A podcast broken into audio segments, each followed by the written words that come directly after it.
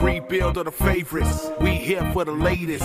South side or the north side. Not tuned to the greatest. Home team for the home teams. Both sides got our own rings. On the mound or the long ball. But we don't put the wrong strings. Yeah. It's that time of the year now. Wrigley or Ganty, so the whole league that we hear now. New show with a new mood. Discussions and interviews. stray rumors that might be. This is Pinwheels and Ivy. Yeah. This is what you waiting for, yeah. You can put it on the boy, yeah. Every season, nigga, it all change. Take me out to the ball game. This is what you waiting for, yeah. This is what you waitin' for. You can put it on the boy, yeah. Every season, nigga, it all change. Take me out to the ball game. This is what you waiting for, yeah. This is what you waitin' for, you can put it on the board, yeah. Every season, it all. Hello, everybody. This is the Pinwheels and Ivy podcast. It is what Monday, Monday night. We are live. I'm with Kevin and Tommy and boys. Well, Tommy, I know we're gonna get to you, Kevin, because you have uh we have uh we have Scoops uh Scoops Fiddler in the building. But Tommy, how relieved are you that you don't have to jump into Lake Michigan? Boys, it's a it's a beautiful day. It's a beautiful day in Chicago. Uh, we almost hit 70 degrees today. Uh, I walked at least two miles today, um, just because it was so nice out. Uh, my wife and I just went. Uh, we just got back from a nice walk. Um, it, everything's lovely. Everything's the best. Cody Bellinger's here, so I brought my uh, Chicago handshake with me to celebrate. So, boys, cheers! Let it her rip, up. Tommy. Let her rip. This is for Cody. Um, this is for not jumping in the lake. Uh, this is for Scott Boras and Tom Ricketts and whoever whoever needs this. Uh, this is for K Fids. Um, this is for everybody that believed in me and believed in this team as I did. Um, so cheers, boys. I believe in your magic, David Blaine. It's so good. Did it? oh, we got a Malort face. We took him off the bigs. Oh, I remember my first Malort. Kevin. Been a while. We'll, Kevin, we'll we'll get into the uh the scoop that you were on Saturday night, but just qu- quick reaction here. Cody Bellinger back, three years, eighty million opt outs. What do you got? I'm so I'm stoked, man. You know, I mean, we've talked about this before. You know, the whole Kris Bryant saga took a lot out of me as a Cub fan because of, you know, as a fifth generation Cub fan and being KB's coach uh, throughout high school, there was a lot of hurt feelings and it was really difficult to deal with, especially after like bullshit cap rumor. That kind of kicked everything off, and it was a really tough year because I got to see it firsthand what it really did to the kid's psyche, and um, it was really tough for me. And obviously, how everything ended, and how you know everything has kind of gone since then there's been a little bit of a, a, frustration. And I've told myself this, you know, when the Cubs signed Cody Bellinger last year, I was super stoked. He's been my favorite non-Cubs player for years now at this point. And he he balled out for the Cubs, and we went right back to like what felt like the Kris Bryant saga all over again, except or you know free agency. And you know I was on you know at my wits end, and then you know I I told myself I go I was gonna I was gonna really go heel if if if they didn't sign Cody, I was gonna become a heel. And was there's no choice. Um, to just fool me twice, I'm done. I'm you know hashtag done as Zoe would say, but the Cubs did it. Uh, I think it's actually a very good deal for Cody Bellinger. It's a good deal for optics for the Cubs. I think everybody in this wins, um, and I think that obviously you've got this this deal where you know Cody's going to get more than what was initially um, offered from the Cubs as far as yearly salary. Uh, especially the first two years, but he has an opt out after every single year. So this year's 30 million, next year's 30 million, year three is 20 million. He's getting paid 80 million dollars if he can't hit a ball and couldn't hit water if he fell out of a boat. Great deal for Bellinger if he goes out and he balls out and plays like the MVP that he is, he can opt out after this year and get that long term deal and make everybody pay whoever it is. You can say last year was a fluke. He does it again this year. You're paying up. So, you know, this is, you know, it, you know, it's almost weird. The Ricketts family's probably rooting him, rooting for him to just be kind of average. Um, but in the end, if he does what he's supposed to do, it's a win-win for everybody. It's it's kind of a Correa kind of contract. But Cody Bellinger's a Cub.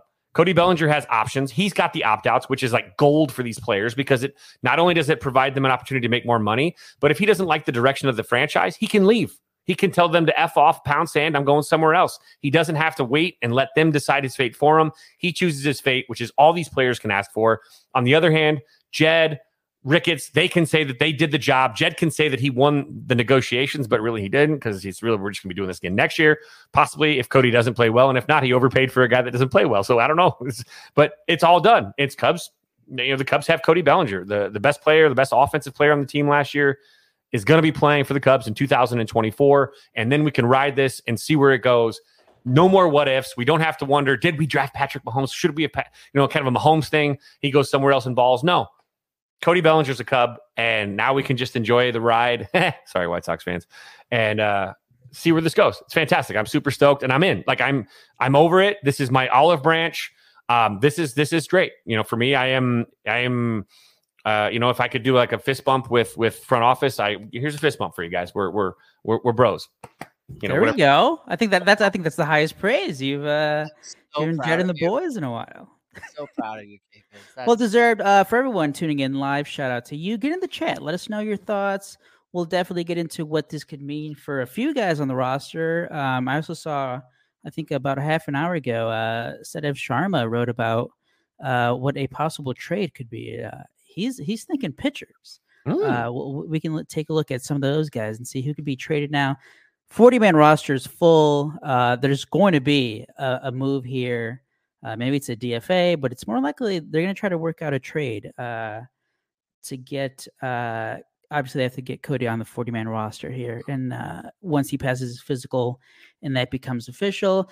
But for people tuning in, jump in the chat. Let us know what you think. Surprised by at the end, Cody Bellinger going with a shorter year deal, the Correa type deal. Uh, do the Cubs? Do you want the Cubs to go for another Boras client? Maybe is there another short term deal out there? We'll get into that. But as always, Pinwheels and Ivy podcast presented by Sports Mockery. Make sure to download the Sports Mockery app. Uh, sign up through email. Get a newsletter every morning. Get the latest news on the Bears, Blackhawks, Bear or oh Bears again because it's all Bears, Bears, Bears. But spring training around now. Cubs, White Sox too, and of course the Bulls. Sports Mockery, Sports Mockery app, sportsmockery.com. All right, Kevin, let's just do a.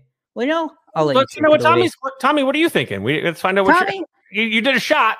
You so did. You did, did do a shot. shot. Well, I'm trying to. I'm yeah. trying to give time some time to recover here. He's, uh, he oh, no, I was fine. Just went down the wrong pipe for a second. We're good. Um, first off, Tommy, uh, here, quick question for you, Tommy. Are you surprised that at the end Bellinger chose the shorter deal?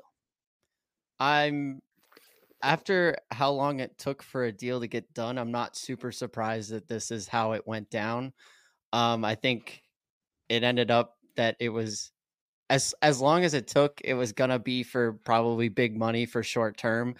I'm surprised that the Cubs gave him an opt out after both the first and second year. I would have I would have uh, more expected it to be after the second year and not the first year.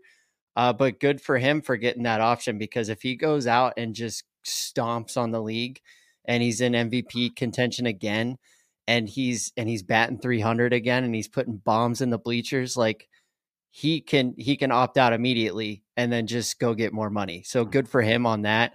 He wanted to be in Chicago uh, and he's back in Chicago, so good for him on that too. I'm I'm just I'm stoked. Uh, and while I have the mic, I need to shout out uh, Joe at Obvious Shirts because he hooked me up with this shirt.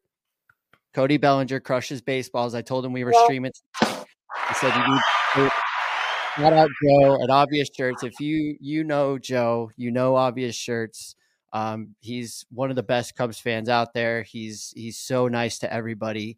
Um, he's he's just so great. I'm out of words for him. So make sure you shop obviousshirts.com. Mm-hmm, yeah, Joe's a, a notoriously cruel man who treats people poorly. Never does anything for the community for charity. So yeah, uh, absolutely horrible horrible guy. Nah, we love Joe. Of uh, people's uh, cancer. Yeah, but I'm I'm just I'm so excited. It's been it's been so great this week. Uh, I mean, just seeing the clips of of camp coming out, and then the games, watching the games progress. We saw a lot of young guys kind of make their way up, have some progress, have some in- incredible things happen, and then the belly the belly news hits. It's just it's been just great to have baseball back. It's been great that the weather's nice. it's I'm I'm just I'm just happy as a clam over here, boys. Beautiful to hear. Uh, and I'd have to say a quick uh quick recap from this weekend. Kevin came out from Vegas, uh, hit up a music festival, also went to spring training game. First time meeting Kevin. Good Mhm. dude. I can now say it in person. Good dude. That's how my dance Uh, but more importantly, uh, Kevin unfortunately is still mourning the loss of his beer bat. Um, and Oh, I did say after we posted our pictures uh, from Friday, I did say someone asked, uh, "Are you even a Cubs fan if you don't have a beer bat?" Because in the picture, I think, uh, well, obviously Cody. Uh, shout out Cody Delmendo, Cubs, uh, CHGO Cubs, known for his uh, beer bat chugging ability. I did not purchase one at Sloan Park on Friday, and then I commented. Uh, I replied to someone on Twitter being like, uh, "Sign Bellinger, and I'll buy one." So I guess I have to pony up. Like, how much was it, Kevin? Fifty bucks. It was so for one beer bat and a Modelo, it was fifty two dollars before tip. All right. Where's the revenue? Where's the Literally- revenue? Well, Literally, yeah, we- my Having beer bat. that was the final 52 they needed. say my beer bat paid for the final part of that Bellinger contract. You're welcome.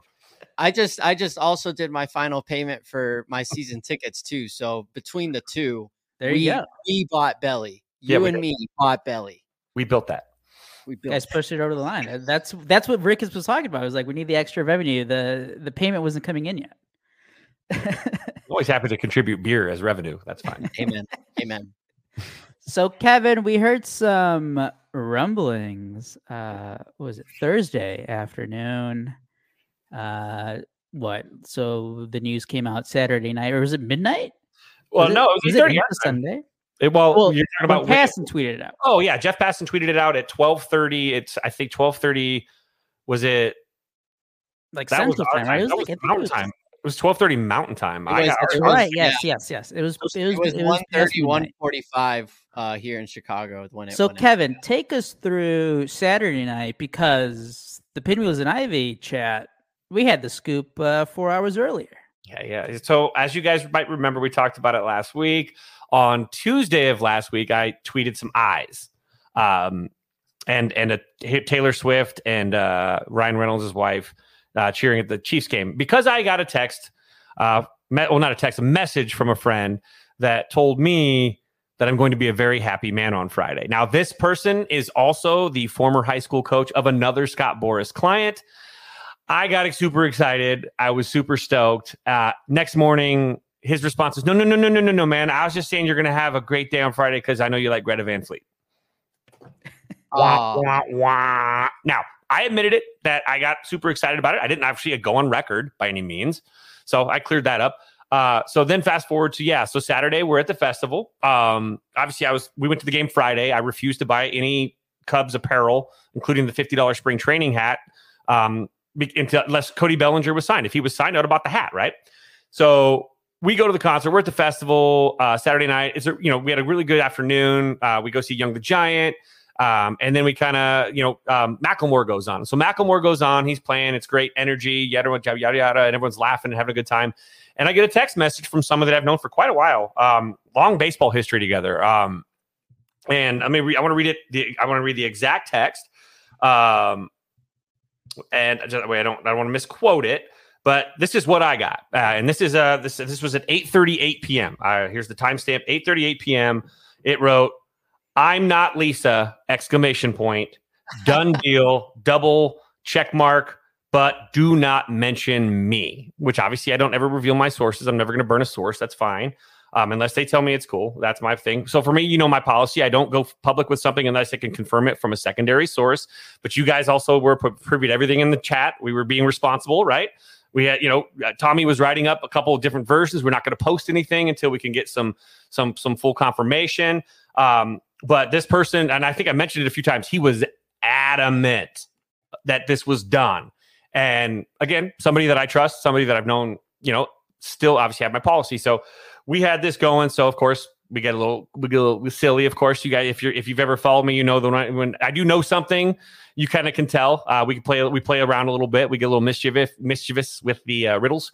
Uh, and I wrote, I can't wait to see belly bombs. Uh, that was the point in which uh, I was trying to tell everybody that yes, he is signed, but I can't confirm it officially because I use two unrelated sources. And if I can't do that, there's a reason why I have a 100% record on this. So um, uh, we wait a little bit longer, but we're stoked. And I'm at this point, I'm I'm I know it's happening.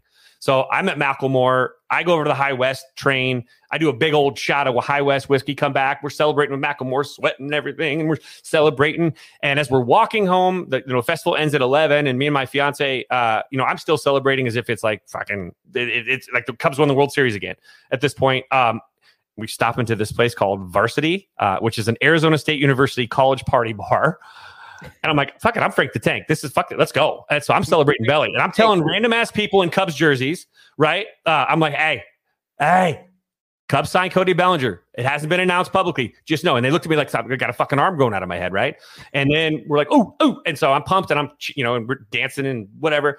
And like around 1230, I'm in, I'm up in the club and uh Jeff Passan drops the passing bomb, like 12, whatever, 1230 something or whatever. And then boom, that was it. Like, I mean, and, and then all hell breaks loose. You know, everybody's out there and and you know obviously the great stuff you know lisa was right on this side it was we had a blast you know everyone was having so much fun with it this became one of those nights where it was the most active i've seen cubs twitter since 2016 at two in the morning um because at that point it was still it was still going like face uh, twitter was like lit at two in the morning with people just up and down and like i was like afraid to put my phone down to be honest i had to take my apple watch off you know, I couldn't monitor my sleep cycles. I had to take my because it was just beeping and bumping and they're constantly like vibrating because there were just message after message from fans, you know, people that I follow that I have like alerts on for, and just like obviously push notices galore. And my fiance hates me. I, you know, I ate a pizza. We ordered a pizza. I, I got really extra spicy and got myself some fried pickles, and I literally ate the whole fried pickles, and we ate an entire, basically an entire pizza, uh, just sitting there, just vibing, man. And that was just that. You want to talk about a great experience? The cap off the end of the festival into it, you know, all of that stuff. You know, you know, I, you know what? Whether Lisa had it or not, I don't care. Um, because you know what? Cody Bellinger's a Cub, and the lore is. Do you think? I mean, that's a great story. Like the Lisa story is absolutely fantastic. Whether or not it's true or not, who knows? But why not? Yeah, that's the thing. Story. Lisa's getting all the love here. It was Lisa's friend. Yeah. Lisa's friend is the one who heard it. Mm-hmm. Also, my, only, uh, my only question is this is, this is a little poke a little bit of holes. Is I'm told that it happened early Saturday evening. That's what I'm told when it happened. So little poke a hole. Questions is why would the Cubs drop it at one in the morning? Why would they not announce it Friday before the game so that people can buy Cody Bellinger jerseys and two sold out crowds Friday and Saturday? That is weird to me. Um, and then again, he hasn't even signed yet. He still has to do his physical, so he hasn't signed anything. So then keep saying he signed, he signed, he signed. He hasn't signed paper because they have to make adjustments to the 40 man roster as well. So there's some there's a little bit of holes. It's kind of like the Jason, Jason Heyward uh rain like secretary was eavesdropping on a call. Right, right. The, the rain delay speech, as if nobody was just playing on their phones and he was just yelling at yelling to the yelling to the clouds. Uh, we can tell the story. It's epic. It's a beautiful story. So I choose to believe that it was Lisa, uh, even uh, even at the cost of you know actually being first. Yikes! I also learned a valuable lesson too. So Fids was texting us. Uh, he said write a blog, so I had a blog ready to go, and then I went to bed, and that was just the worst move ever. So Aldo, thank you for being Johnny on the spot. He had something up ready to go right away, and then I followed up with my spiel uh, later in the morning uh, when normal people were waking up, but I missed the party. I, I rookie mistake, you know. I know, and when the trade deadline comes around, I just won't go to bed.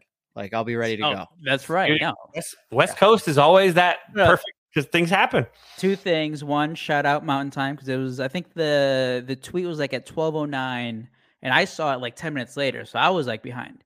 Number two, I was only awake because I was still wa- I was watching uh, I was binge watching season one of Love Is Blind with my wife, and I was still up, and I was like, let me check Twitter, anything happening? Oh, t- 10 minutes ago, uh, Jeff Passan breaking news. I was like, oh, let me gotta go. Let me let me yeah. write this up. Um, uh, real quick, just before we move on, if uh, the Love Is Blind thing, I love that you're watching that. I'm starting from the beginning. I just finished season one. Yeah. How many umpires two, are on that show? Millions. uh, the season two is when they're in Chicago. Ooh. Um, yeah, it's it's it gets wild, dude. Like it's just it's a good time. Love I dramatic am looking forward to that. Yes. Uh, season one, Mark. Uh, tough, tough arc there for Mark. we like Mark. we like we like love on the spectrum here in this house. It's a great show too, real cute show. Love on the my spectrum. favorite my favorite is uh um Temptation Island, but we don't we don't have to get into that. That's a whole different podcast. Let's say that for Pinwheels After Dark. Uh, You get Zoe going, he'll give you the Vanderpump. Uh, uh, Yeah. every week. That's where he's going. All right, so Cody Bellinger, we know at, at the very least he's on the Cubs in 2024. We know that we don't have to sp- no more speculating. Is he going to come back? What else are they going to what are what are the Cubs going to do? The lineup is going to be terrible without him. We don't have to worry about that. Uh, hopefully for a while. Now that he's in, the Cubs also made another minor move uh, the day after, or a couple days after. I think it was reported Sunday night. Hmm. Garrett Cooper, 33 year old first baseman, right handed hitter. Uh, you would think, oh, righty, he's a big uh, slugger. Not really. I think his career high was last year, 17 home runs. He's notorious though, where he's no, he's a good hitter because he hits lefties well. I think he has a career like 120 WRC plus against lefties. Last year was one of his best seasons against lefties.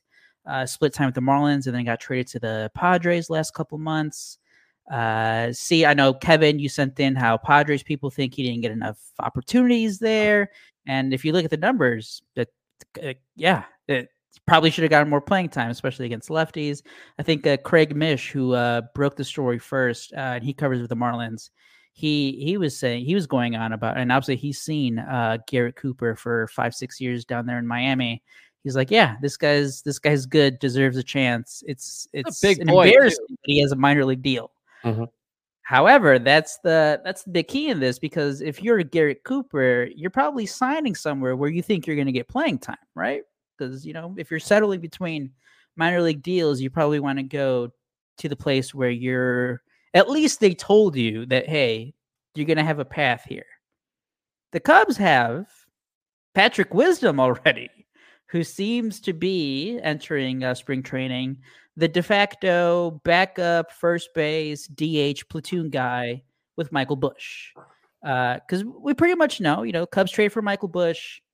He's still a rookie, you know, 26, lefty. They don't want to, they don't just want to completely throw him into the water and be like, you're starting every single day. No, he, he was going to start most of the time, but it's mostly going to be against righties. So Cubs do need a righty, a right handed hitter to hit against lefties. We all assume, oh, well, that's wisdom.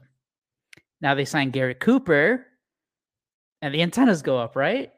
And then we go to the Cody Bellinger signing. Hey, 40 man is full. There's going to be a trade, right? What do you, what do you guys think? What what do you guys yeah, who who's moving? Is it Wisdom? Is it someone else? Is it Canario? I- Also? First off, first off, I just want to say Garrett Cooper, uh-huh. like I've seen him live like so many different times. That's a big dude. He's a big boy. yeah, Six five, like awesome. 240. Yeah. He is a big boy. So if he's coming in here, he better be hitting bombs or something because that is a large man. That the we just- tiny letters on those new uniforms are going to Oh, look yeah. strange on that big Yeah, back he's gonna he's gonna look like the little. So I used to work at a sporting goods store, and we when we made the uniforms for the little leaguers, like you had to be a certain age group to get the eight inch letters on or the eight inch numbers on the back. So we had these hoss like ten year olds who like had to be wearing the six inch numbers on the back. So they've got this huge, they're bigger than me, like huge backs, but they had the tiny numbers. That's what this man is going to look like in these new uniforms. He's huge. That's my analysis. Oh man, I'm sorry, I just got saw something someone attacking uh, uh obvious shirts. Yeah, no, with, with Cooper, man. Look, we've talked about Patrick Wisdom on this show quite a bit. Um, you guys know if you've listened at any, you know, for any considerable time, I've not believed Wisdom to be. He was never. I don't ever believe him to be starter worthy. I believed him to be a platoon guy on a good on, on a contending team. He's a platoon guy with another, another you know, a left-handed bat because he he he himself before last year mashed lefties too. Last year, his OPS after, especially if you take away April, it gets even worse. But he mashed lefties up until last year. Last year, his OPS against lefties dropped 100 points. He actually hit lefties worse than he hit righties, which is not great. Um, and so it made me wonder. You bring in Cooper, and, and here's the numbers with Cooper. This is exceptional. Last year, uh, in 2023, in 112 plate appearances against lefties, he had a 145 WRC plus. In his career, he's got a 286, 338, 478, 120 WRC WRC plus against lefties. Um, and this is this is a, this is a veteran guy, a former All Star, 2022 All Star. I don't care what anybody says. If you're an All Star, you you at Come some on. point you're not too bad, right? Um, I had someone in my, I had a Sox fan on my mentions today. Oh, the All Star game doesn't mean anything. Shut the fuck up. No, you're wrong. Um, and so this is a big part about what Cooper does. So perhaps the Cubs looked at Patrick Wisdom and said, maybe there's a noticeable regression. They saw it after April. They obviously they still, you know, he got his arbitration, I believe, right? This offseason, but it's still yeah. really inexpensive for a guy that could possibly be traded for uh, you know, to another, you know, we've talked about some of these possible deals. I think just reading the tea leaves on that. I, again, we talked about with my friends. I have some people. I have some pretty good contacts with the Padres organization, uh, with specifically with their advanced scouting people. A lot of them were huge fans of Cooper. That's why they traded for him last year at the deadline. So someone they were trying to capture, but it he didn't get the playing time from from you know the the the the skipper. They didn't, you know, they you know, scouts can't tell them what to do. You know, they're going to do what they're going to do. Uh, you know, that's not how the Padres run. The Padres are a little bit in chaos because of what happened with the passing of their owner. There was a lot of just chaos and salary stuff going on. Cooper might have been just one of those casualties of chaos that slips through the cracks because they were like, dude, he should have played more. They said that he could have hit 25 home runs last year too. Like, if all you, you just got to play. Um, and so I don't think that he's that that deep into it, but I do think that you give the guy the right-handed starts uh, against the lefties. Um, but it also does something else. We've got Busch, a rookie as well, filling that left-handed bat at first base. By the way, Cooper plays really good defense at first. We got a, a good defender at first. That's a huge target for Christopher Morel, possibly, who has some throwing issues. Having a big dude over there sure hell makes it for a big target. Might help for a little bit too with uh, Wisdy, Great mean, uh, with Morel. And now you have Busch going in there. If Busch goes out there and he struggles a little bit, you could say, "Hey, Coop, give him a spot start. Go hit against the righty. It's fine." But you can give that. You could take it takes the pressure off of Busch to not have to be the guy like we talked about last year with Matt Mervis even and Mancini. What we thought that was going to be, but it turned out to be uh, uh, Aldo's boy instead. Um, Hosmer, so, legend, 2015 World Series champion. I respect him. New podcast host. Um, so this is a great podcast competitor. He's our enemy. Yeah and uh, probably future bench coach of the Chicago White Sox because yep. he played awesome. for the Royals. So yeah, there we go. Yeah, he'll be hired soon. But th- this is a great move for the Cubs. It's an absolutely fantastic move on the fringe. It is. It is again because this is the off season of non-roster invitees all across the league because they're not giving out contracts. There's so many players still sitting out there. I think we're still sitting at what 90 plus free agents that haven't been signed that should be inked at this point. It's not just Boras clients ownership is they're not divvying out like real contracts. They're giving out these minor league deals, these these non-roster invitee things to save money. If you pan out, they might maybe you get a little bit more, but they're they're playing it a little bit cheap after uh, after taking a couple hits from the, the players last couple years. And you know, I, I do think that there's a little phantom lockout going, and I've heard that from players, both Boras represented and non-Boras represented. So this is a really good deal for the Cubs in the sense that they get a guy in there that chose the Cubs. Could have gone to the the Red Sox. Uh, we know that they were in there at the end as well but he wanted to come to the Cubs. Now, why would he come to the Cubs if he didn't have a pretty good sense that he was going to be the starter? Why would he waste his time here on a non-roster invitee type contract and maybe take something where he he, he would make the team in Boston. You know he would. Like, and yeah. so this is a big thing for him. So those are some tea leaves for me right here where I'm like, is there something coming more? I know the Cubs probably are set payroll wise. That that 30 million from Belly basically hits what Ricketts was talking about last week when he said they're they're almost a threshold, but not at the threshold kind of thing, and they're going to be fine with that. So, you know, I keep an eye on some of our, you know, some of the Cubs prospects, maybe pitching, wisdom. You know, I, I think it kind of, we talked about, joked about it last night. If it's not wisdom, would it be funny if it was Canario and Kilian that went to somewhere, in essence, you know, like, like say for Bieber, and you basically just traded KB for Bieber just yeah. late, like yeah. four yeah. years, two years later. So yeah. it's a good move, man. It's awesome. I'm super stoked. That was a good I one. Will, I will say too about this Cooper move, what it kind of like after after the initial shock, it was like, what, why? But then you mm. guys put the numbers in, and then I did a little more research on him too. And I'm like, okay, yeah, this makes sense. You know what it kind of felt like? It kind of felt like in fantasy baseball, you almost get somebody so no, so somebody else can't have them. You know, so it was like this is a good pickup for the Cubs because now somebody else who probably needs this can't have it because he's ours. Like it's, it was, it felt like one of those moves too, where it's like nobody's really looking this way. People are really focused on still like Snell and Montgomery and Chapman still sitting out there to name all the Boras boys. Why not go and do this? Make your roster a little better and figure it out on the back end because something's about to happen. I don't I, like somebody's about to get axed basically Mm. because we need to cut to make room for Belly on the 40 man roster. Mhm. Something's about to happen. So why not just do it now and figure it out? You know, Tommy, I'm, I'm a little concerned though, hearing you what you just said. Are you that guy that fucking drafts like four kickers and four quarterbacks in fantasy, aren't you? Just so nobody else can have them, then you try and trade them later. That's you. So this was my first year back into fantasy football because when I was in college, I had like six teams at one time, and I just I just burned myself. I was like, I can't do this to myself, and then I just stopped. Yeah, I, it was so bad. I Ah, wanted. To, I was gonna say with the Coo- this Cooper signing, it, it very much reminds me of uh, the Brewers just signing, or like d- either doing a trade where it's like, why did they give up nothing to get like a pretty good hitter, or they just sign like a pitcher that just works out for them. Th- This is what it reminds me of like Garrett Cooper coming off a down year, and like his down year was like he was barely below average, still killed lefties, and it's like, hey, you're getting him like basically right over the league minimum if he's on the team Yeah. opening day. Mhm. And if you use correctly, and that's why they got that's why they they're paying a Craig Counsell the most money out of any MLB managers because he he knows uh, how to play the matchups. He knows when to get get guys in the lineup or not. This is, I love it, but also I wanted to ask you guys: Is there any scenario where opening day, Patrick Wisdom and Garrett Cooper are on the opening day roster, or does it just not work? Unless they trade Magical instead. If they Uh, if they're on the roster, that's fine. But if either one of them are in the starting lineup, we have a problem. Unless it's a lefty opening day. Unless it's a lefty. Sorry. Yes, absolutely. And here's the Well, thing, it's the. Rangers. Who's starting for the Rangers opening day? Eovaldi. So it'll be Busch if he's healthy, right? Um, here's the thing too. I love, and we talked about this in our chat. The Cooper move, obviously, ink and belly now.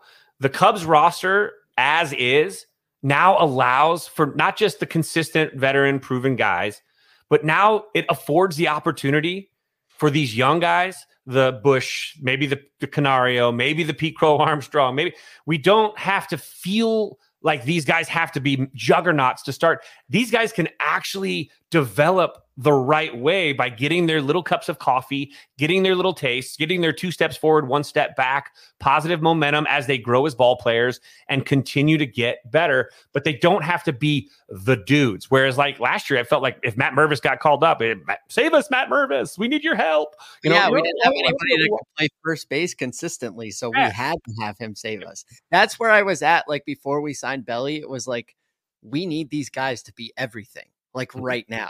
But now that we have Bell, just one guy changed the whole like so much. The entire dynamic of the team. because because on Thursday morning I was like, are we gonna are we are we gonna win 80 games? And now on like after like Saturday and Sunday and how beautiful the weather is, I was like, I think we can get 90 boys. I, Like, I'm in for 90. I'm in for 90 now. Absolutely. Like and the all thing this because flourishing prospects is huge because again, to let these guys come up and again, Pete Crow Armstrong, like he's so exciting to watch. Like if you again, the base running we saw it on Saturday, right? I mean, we turn our back for two seconds and he's you know ground ball to third with a guy long hopping to first, and he doesn't stop. He's round third and he's scoring, diving in head first. Canario is helping him out, telling him down. Good things to see. You know, God, Brennen Davis is hitting pissers and hitting bombs. All these guys are all of a sudden, you know, they don't have to. They can. We can catch lightning in a bottle now. You can. You can gamble on the lightning in a bottle. That Yeah. is what we didn't have the, the the luxury of doing. You had to catch 15 lightnings in 15 different bottles with the way the roster was constructed last year. And they almost did. They caught some lightning in a bottle, which is very rare. So it means you kind of might have lost a little bit of that luck. This year, this is a consi- there, there's no question marks. This is an exclamation point, not a question mark. And that's what you deal with. a good, well put together roster deals with absolutes and no concerns, and then you can build out from there. They can add new arms. You know, bullpens change so quickly; they can bring guys up and down. They're going to have a nice battle for the rotation. Maybe you add another guy in a trade piece. All of this stuff now allows the Cubs to operate like a team in contention with a healthy farm system, and that is everything the Cubs need for success now and at the deadline and deep beyond this. And that's the that was is what gets me so excited about all of this. Yeah, and the thing is too that you know, no there's I'm not knocking David Ross. Like he he helped us win a World Series championship, manager for a while. Like there's no knock on David Ross. Craig Counsell is just a better manager than David Ross. And when the Cubs went and got him, we saw what he did in Milwaukee there the majority of baseball fans didn't know over half of the people that were on the Milwaukee Brewers and they were consistently in the playoffs and they made it to a couple championship series like they were there and nobody knew who these players were now he comes to Chicago where he even said himself like it's different here it's sold out in the first game of spring training first off but then now he's got players like Bellinger Dansby Swanson uh, Ian Happ, these guys that have been around the league for a while, people know their names. Now add that into what he can do with these young guys and picking their spots correctly. Like let's say like in the middle of the summer, Ben Brown is going to at some point be on this major league roster and he's going to be coming out of the bullpen. He's going to know exactly when to put him in the game and say go get me 3 outs or go get me 6 outs or just finish this, you know? It I just feel so much more confident knowing that he is in control of the game and is going to control who goes where and when because the dude knows baseball better than anybody else. Like he's so good. I yeah, I'm with you, K Fids. Like that, I am so excited just because I feel like we made so much progress last year. By the way, I know I'm new here. I am a we guy because I feel like I am putting in as much investment in this team as they are. So I will say we, and I'm not going to apologize for it. You we as a team, you I will we're in a better spot than we were last year, and we had so much mom- momentum in the back half of last year, and then it just kind of fell apart. I feel like we're not going to fall apart this year. I feel like that momentum is just going to build, and we're going to correctly divvy out the responsibilities over the summer. So that way, when late August, early September comes around, Greg Counsell is going to know every single player inside and out and know who he wants to take with him into October. Yep. And, the, uh, and then just going back to just what it means bringing back uh, Bellinger, uh, getting him back on in the lineup. It's it, we. I I always talk about Kevin. Kevin talks about you know the question marks and exclamation points. I view it as eliminating the doubt, eliminating the bad. Uh, uh, you know, you go into every season. There's always going to be some risk yeah, you know, Cody Bellinger can take a step back, maybe he maybe he isn't like the great player, but he's still good, right? But maybe he takes a little step back. That could happen. That mm-hmm. maybe Seiya Suzuki uh, is just never he's never going to break out and be a full season star. Maybe it's going to be a couple months at a time. Uh, you know, maybe Nico, the defense. I I feel confident in Swanson and Hoerner. Uh, you know, Morel, I think a lot of us are expecting him to at least still be that power threat. But what if it's nothing more than that? Like, there's all these things that we can say, like, like ah, there's a little risks there. Like, it's not all a guarantee, right? These guys aren't, uh, not all of them. At least a couple of guys are still. You feel a little uneasiness about. But with Bellinger back, it's just on paper and as a group, you know, you do eliminate some of that doubt First mm-hmm. base, and last year was just such a joke when they started with Eric Hosmer and Trey Mancini. And it's just like, why? Like, what are you doing? And like, that's the other thing. Michael, uh, maybe Michael Busch, maybe what if he's not good, right? It's like, okay, you got Garrett Cooper in there. What if Garrett Cooper doesn't work out? It's like, okay, you put uh, you put Cody Bellinger at first base because hey, hopefully one of your other like two or three outfield prospects is breaking out and they're going to be contributing in center field, whether it's PCA, if you keep Canario, if it's Mike Tauchman as the fourth outfielder, and he gives you another couple hot months. All these depth moves, and you know, for our yeah. uh, for our White Sox listeners, you guys are tuning in. We, we, we always make fun of the White Sox during their window of they just never had good depth, right? And wh- what do quality teams always have? The Dodgers of the world, Houston, these teams that consistently make the playoffs. Every team gets hit with injuries. The Braves, teams get hin- hit with injuries or down performance year in, year out. What do the good teams have? Quality depth. Yep. Guy who can step in. And hey, maybe he's not going to be the star on the team, but he'll give you a good week. He'll he'll give you consistent defense at whatever position you plug him in.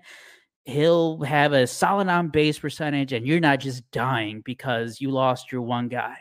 Like, did, like last year. Remember when Cody Bellinger got hurt in, in Houston, and he was out for one month?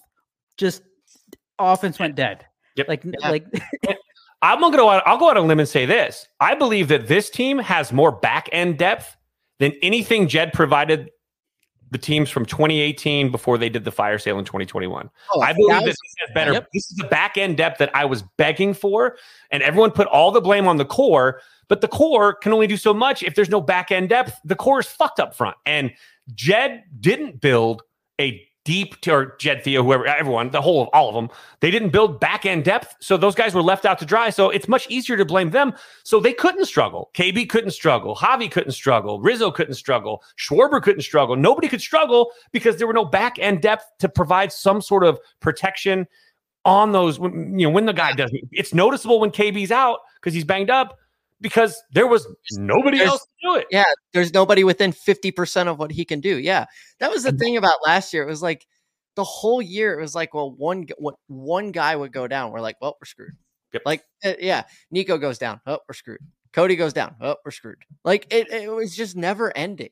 We have many eggs in many baskets now. Yeah. Now it, yeah, now it's like, if, yeah, if Cody goes down, it's like, okay, we got backup. Like, Cooper's here. Michael Busch is here. Pico Armstrong is waiting. Like, even, I mean, talk about pitching depth. Like if I could have depth anywhere, it's going to be pitching because we have a fight. We have the Cubs have eight different guys listed for five starting uh starting rotation spots. Eight guys that That's, could be in that's without a trade. That's without a trade. That's incredible. That's great. You want to be there. And if all eight of those guys are doing fantastic in this spring, like if they ball out all spring, Hayden Wesneski, not so much today. But if out if if if six or seven of those guys ball out, that's a great problem to have because then they're gonna have to make a decision of who was kind of greater. Like that's awesome. I'll piggyback on that. One of my one of the most important things as a coach that you look at um, when you're building a roster out too is the fact that if you have guys that are automatically awarded a job because you lack the depth and they're basically given a position without truly earning it, you also have some problems. And my favorite phrase, iron sharpens iron, competition breeds excellence. You have guys competing for spots that if you don't get it done, back of the line, buddy. And now Yeah. all of a sudden, you know, when you don't have that, guys are like, I'm making the team. This team sucks. We're, I'm- we're not good enough. I'm making the squad. Now all of a sudden, even Kyle Hendricks, hey, you're not giving him. You go perform, Kyle. Love you. But if you don't go get the job done and someone beats you out, someone beats you out. So go show me. Don't tell me. And now this is the best part of this uh, with the depth of the rotation. Seven, eight guys are all vying for for their piece of the pie. And when people are scrambling for the pie, you get their best. You get their fastest foot Yeah. speed, if you will, to get to the pie first. So Yeah. competition is going to completely alter the, the the rotation. Who Tommy Hottovy does a great job. Hottovy does a great job with him already. Um, out there, it's Hottaway. Did I say it right? Hottaway? How do we say his Out of name? it. You got Um, it, yeah. Um, going great. out there, uh, and he gets to do his job now. Hey, you look good. Tweak this. Hey, if you don't give me the, if you don't give me the best you got, if you if you take one second off, someone else is jumping you. Nobody can take anything for granted. Nothing's being awarded. Nothing's guaranteed, and that's going to make this Cubs rotation and the pitching staff as a whole so much better. Cubs in four.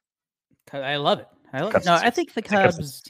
Uh, we I, I, we've been over this before. The Bellinger re-signed, and we're thinking comparing this team to or what this team could be in 2024 to what it was in 2023.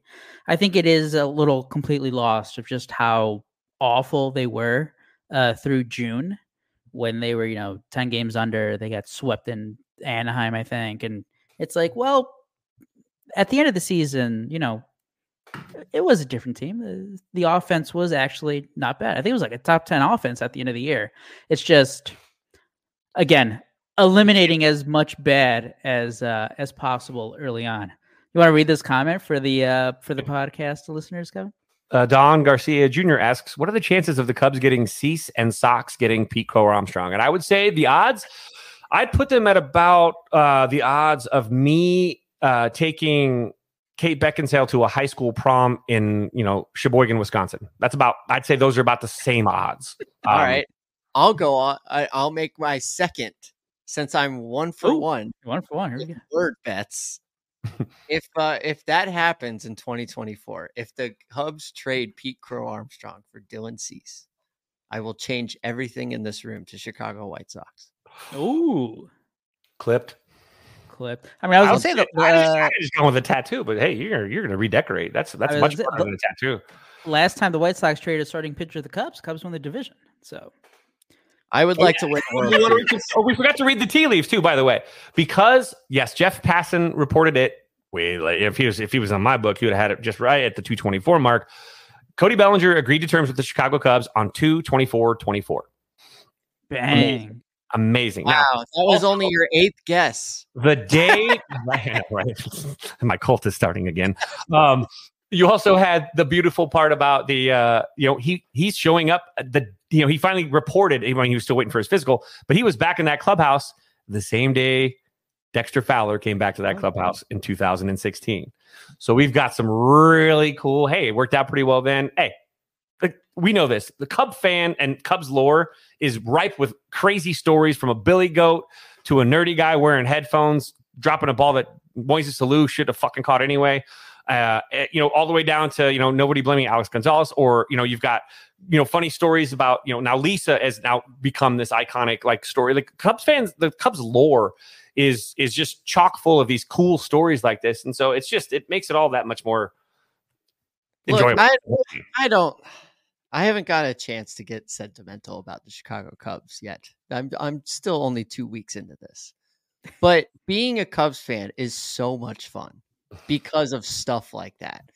And we go to Wrigley and we play ball at one of this a beautiful ballpark that's older than dirt, and it's stuff like that that makes this fun. You know, I'm out of like I I'm at a loss for words. I uh, everything you said could have brought a tear to my eye.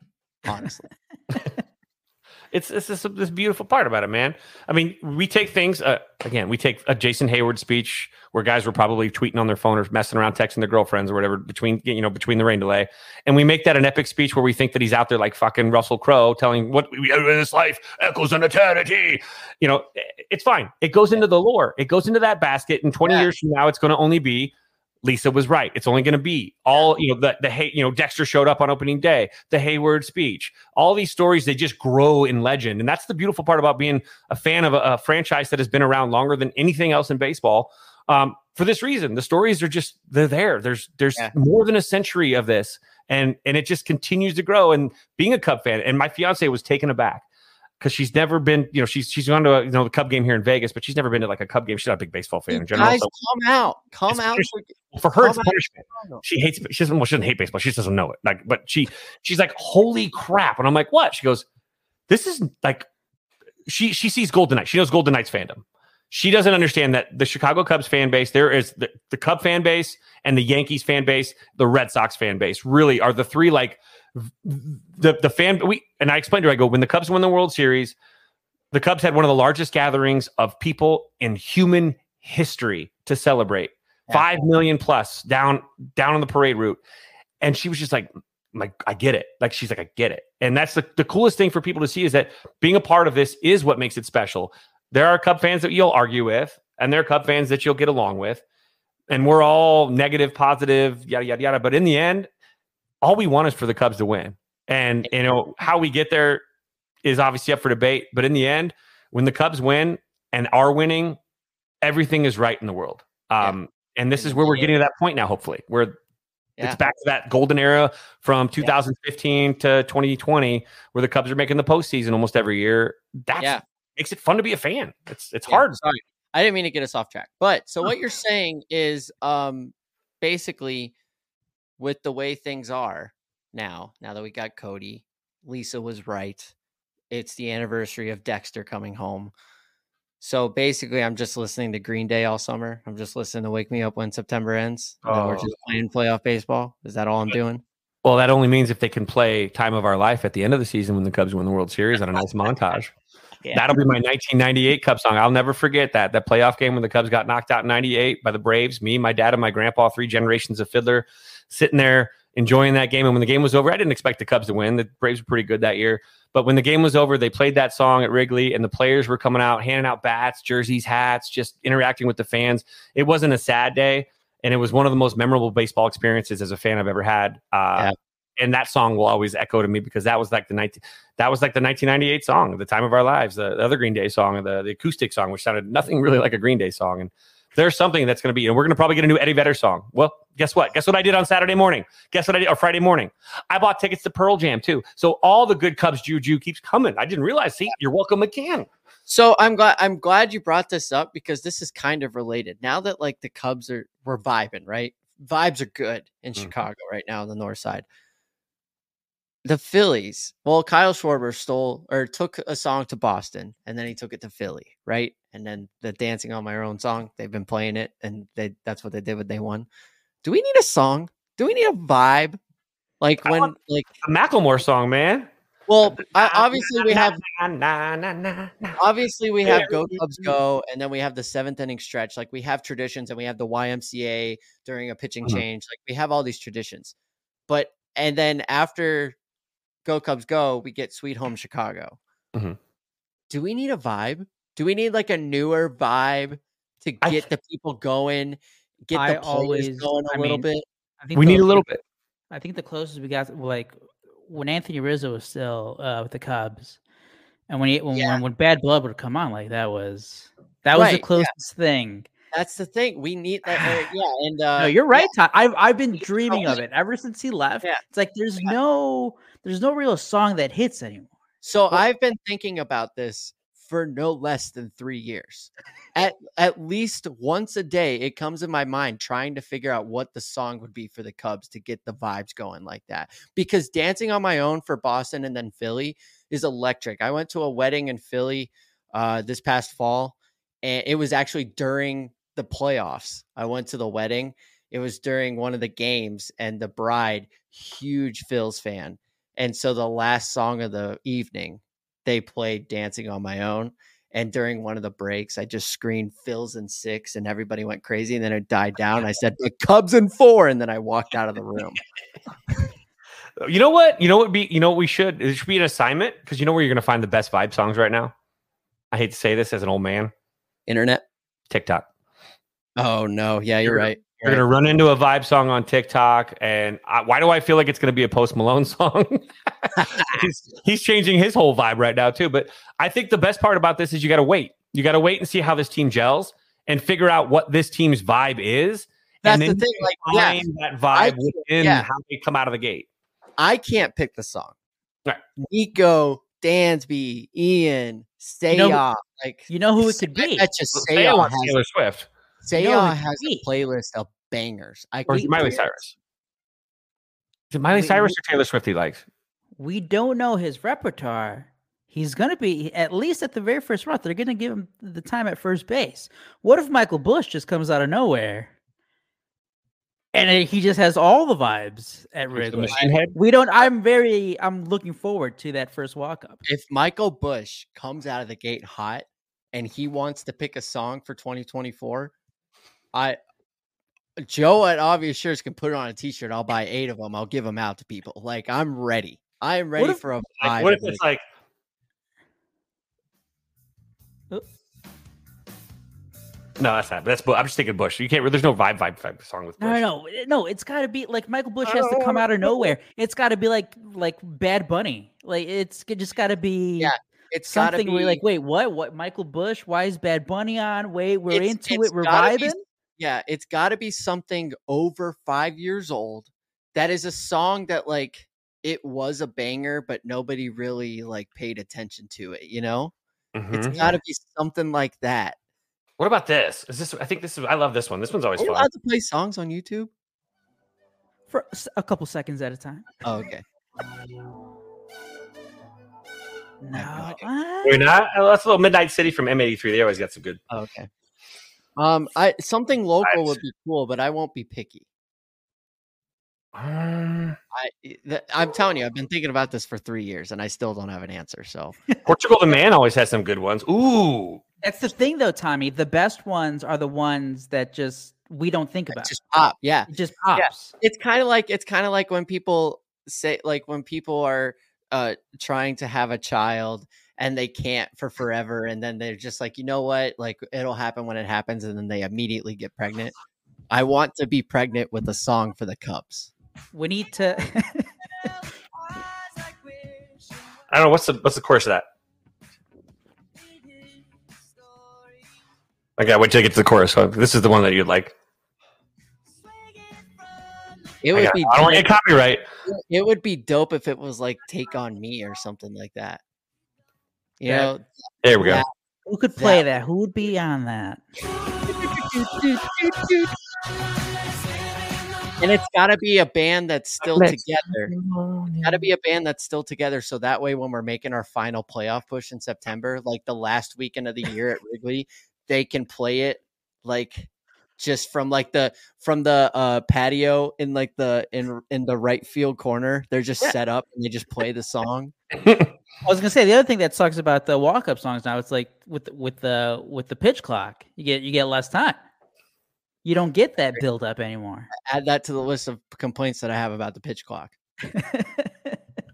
I do want to. I did want to get uh, back into a little bit of potential moves, and as we Yeah, mentioned should probably- earlier, with uh, uh, talking about Cooper coming in, Bellinger, obviously. Uh, with Cooper, the Cubs don't have to decide to put him on until the end of spring training, but obviously Bellinger, once he passes his physical this week, uh, the Cubs are gonna have to make a move here. Forty-man roster. Uh, you know, we were talking about oh maybe it's wisdom, but uh, over at the Athletic on Monday night, uh, Sahadev Sharma wrote about how he believes, uh, as part of his notes, that the Cubs are likely to move one of their pitchers off the 40 man roster.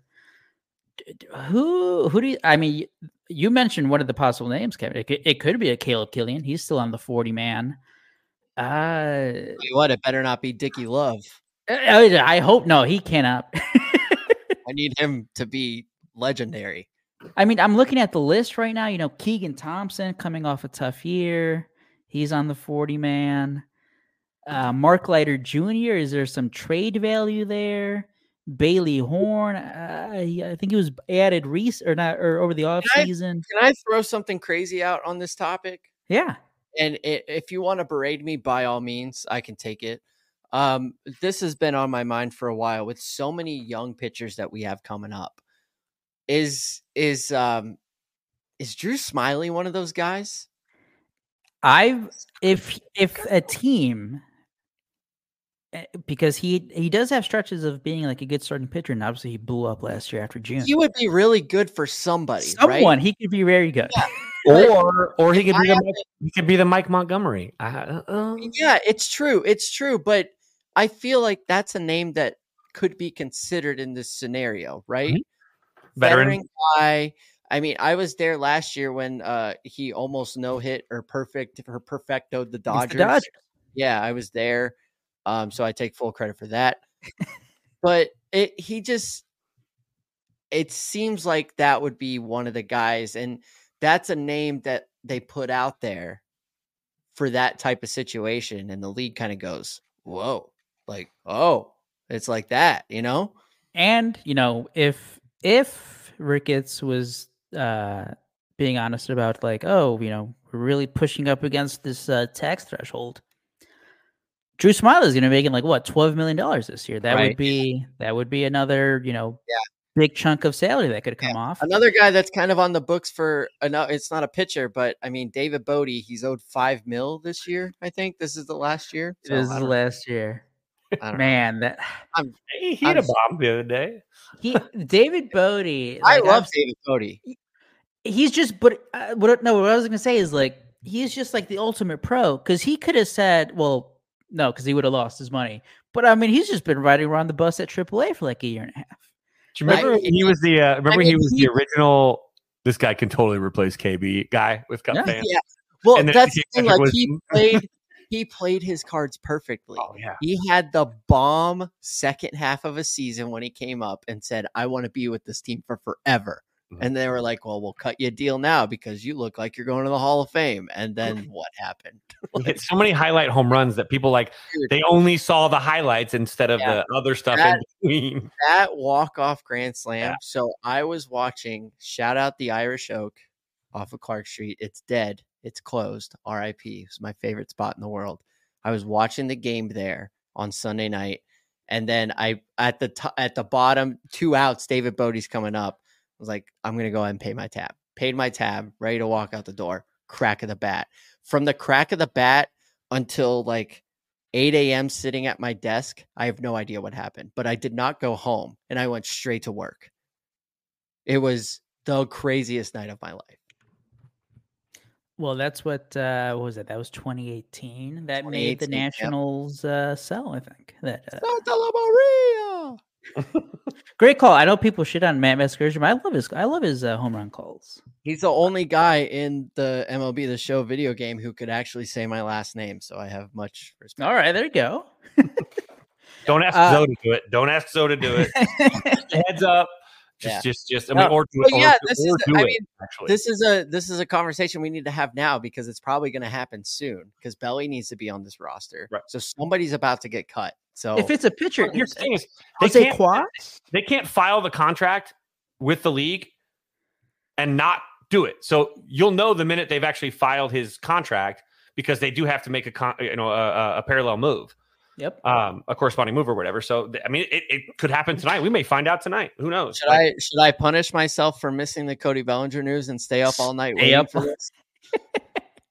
you know, it's like the hard thing is you put your phone on sleep mode and I that really ruins everything. On the ground.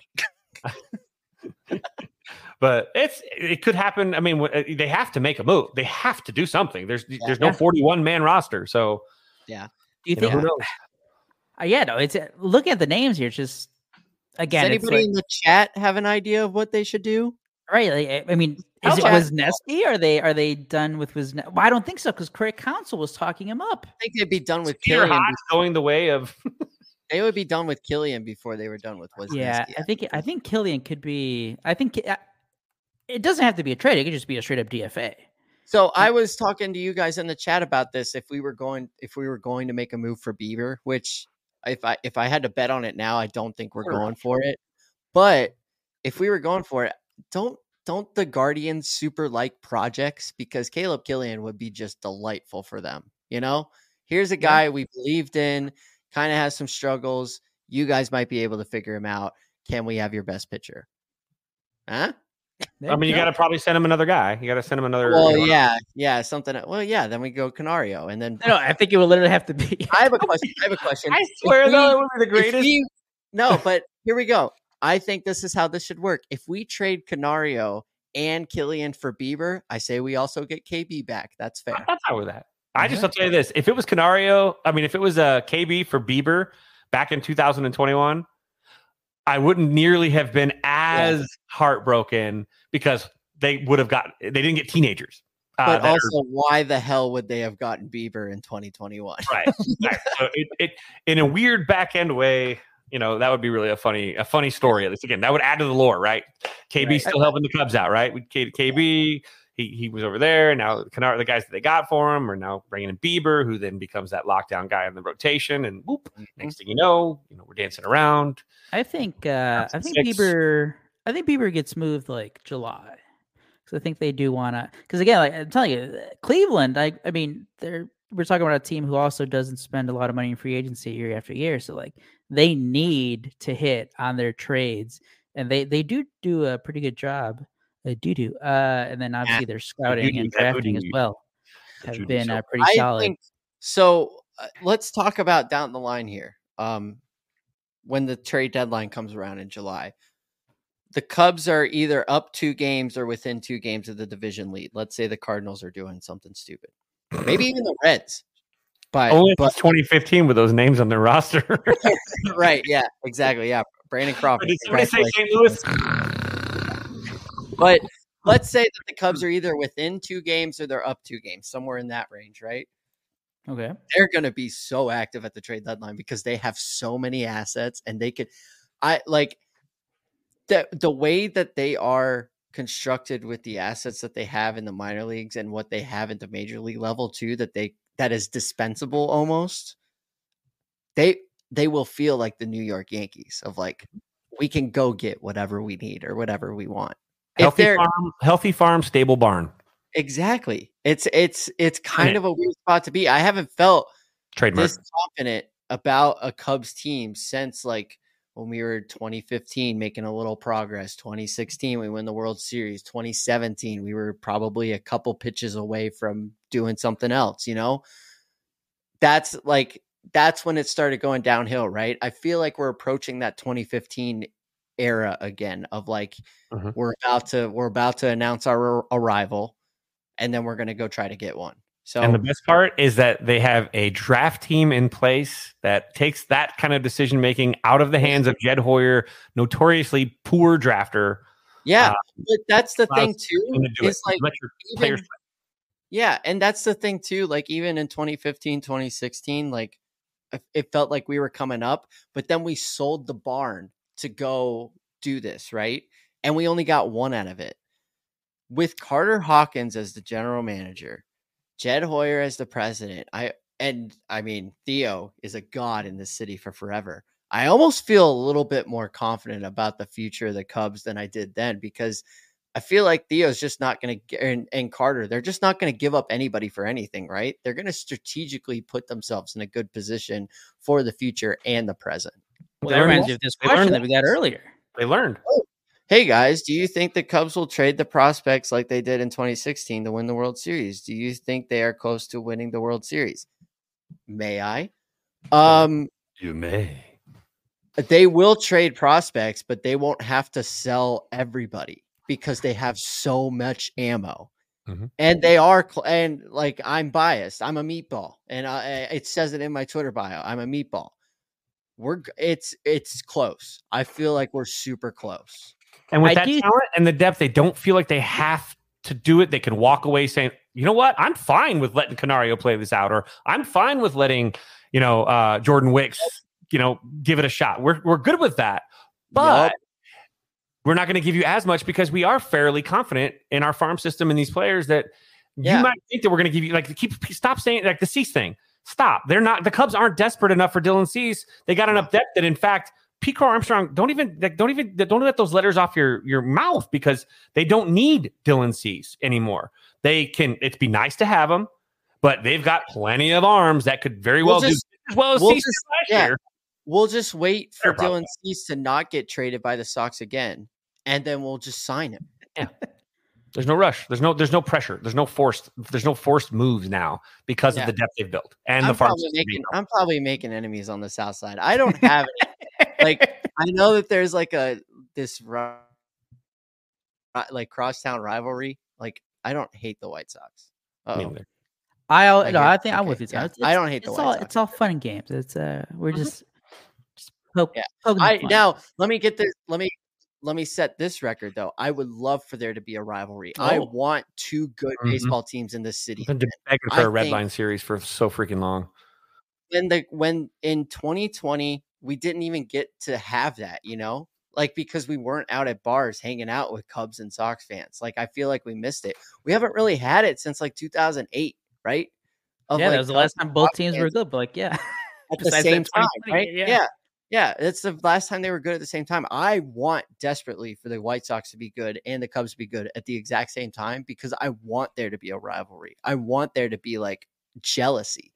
I was uh I was at the game when Eloy hit the home run and Benetti hit hit the thanks Cubs uh hit, hit hit the words or the call and I like I was pissed obviously but I laughed because I was like it's the it's the passing of the torch in the city like Yep. here we go like finally I can be mad at the White Sox for something like I want two good teams in the city I've uh, ever since uh, they've been talking about expansion and like, oh, maybe they realign divisions. I would love the idea of the Cub Sox in the same division. I'd be all in uh, for that if that uh, were ever to happen. Yeah. But Um, and anyways, we're not trading for Dylan Cease. Like that's not going to happen. Uh-uh. I don't. Yeah, no chance in hell on that. But That's White Sox fan holding onto the wagon a little bit there, uh, the water wagon. but the but the trade deadline is going to be really interesting for the Cubs. Like I don't want to I don't want to go too forward here. Like I don't like you know because we're three games in the spring training and I'm not gonna or four games in or whatever. I'm not gonna act like I know everything right just now. But I think the Cubs are going to be in a position to make a push. And it's going to be interesting to see which teams that are on the bubble go one way or the other and being like, okay, this guy's now available. Like what if what if the Mets like go downhill a while?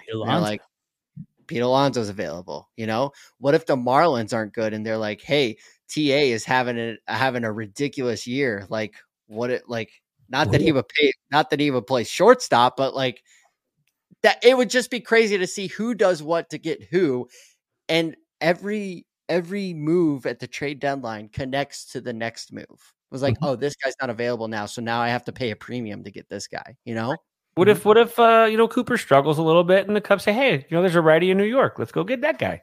exactly Play first base. Well, I think if that happened, I, like everybody, fa- like Busch was terrible because it's like, Mhm. man, we're not getting anything from him. right yeah yeah It We has to like be to- like a mass that's faculty, like as, as far as that's concerned. It have to be like a mass fail.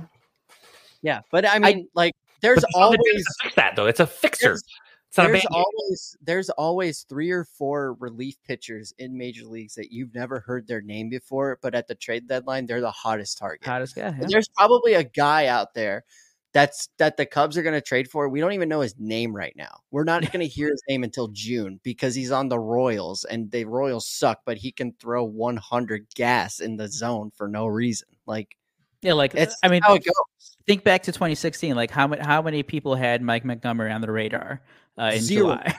Zero. Zero. I mean, even even guys like David Robertson, when the Cubs had David Robertson, like yeah, I- yeah. I he was coming off an injured a- year. Like yeah, he was coming back from surgery. yeah, Yep. the casual fan never would have been like he's going to help the Phillies get to a World Series. Like that's crazy. Yeah, no, that's and I- I do uh with all these moves, or not all these moves, but with these new types of moves, because ever since Jed Hoyer took off, uh, took over in his front office with Carter Hawkins, it's always been before last year. Really, it's always been like sell sell mode, right? It's like, all right, we we need to replenish the system. We need to focus on the long term. We're not really considered considered uh considering the short term uh, MLB team uh, winning wise. So it it's it it still is a mystery, right? We kind of saw it a little bit last year. Like they did trade for Jamie Candelario, but like it wasn't like like he was having a good season, but it's not like he was a the a marquee name, right? He wasn't Pete Alonso uh, available at the trade deadline. It was he was having a good season. He's the best bet because he was hot for three months with the Nationals. Right. So like it's that is still a bit of mystery. How aggressive will Jed Hoyer feel? Like if the, let's say the Cubs, let's say it's a uh, forget about 2016. Let's just say they're like they have a comfortable lead in July. They're seven games up at the All Star break. It's a good team. Guys are hitting. You know everyone's contributing, but man, we still don't have that shutdown reliever, right? It's like you know Alzolay's fine, but maybe it's another Hector Rondon season. Hector Rondon was pretty freaking good, but you it's not he wasn't that lockdown guy. I don't think the Cubs are going to be trading PCA for like a closer. No, like, but the thing is, they have, like, they have but but it's just still such a mystery of at what depths will they go if they do believe okay no we have a world series team here we just need that one missing piece yeah. how aggressive do they get Well, let's say that PCA is an A and a B and a C make an A. The Cubs have plenty of B and C's to package to go get That's true. somebody else, right? Without like i do arm- feel and i think i've, I've been saying i thought i did think it was going to happen already this offseason. But there's definitely going to be one of these outfield prospects that w- we all have our favorite outfield prospects. I don't think it's going to be pca they that guy i think is the, with the cubs they believe him. He'll be But with the one of these guys it's going to hurt when they get like a kevin that. alcantara. If he gets moved to- i know it's going to hurt kevin. If uh Owen Caissie for any th- reason if he gets moved in a deal because hey that guy has mlb power but if that but if you don't get know, something it's- really good i think i, th- I Yeah. do think they eventually do pull the trigger No, yeah, I agree with you. I something's gonna come. Um, and I, I, I don't know.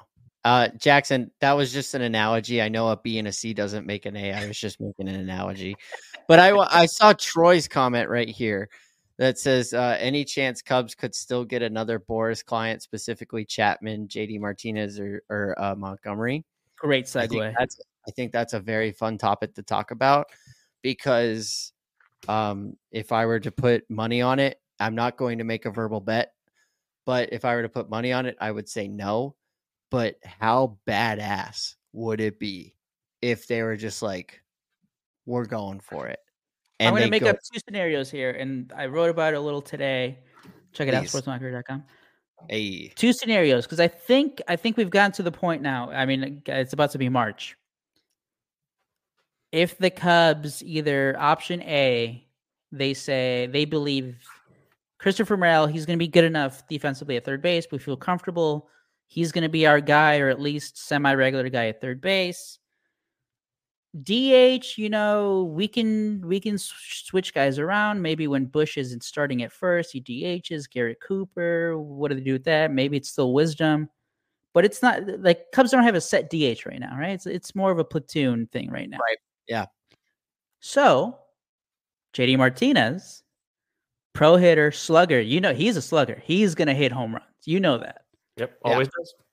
Do you would you prefer him one year, let's say between 15 and 20 million? Or option two, Cubs don't feel so confident in Morel. It's like, ah, we we, we still love his bat, but the defense isn't there yet.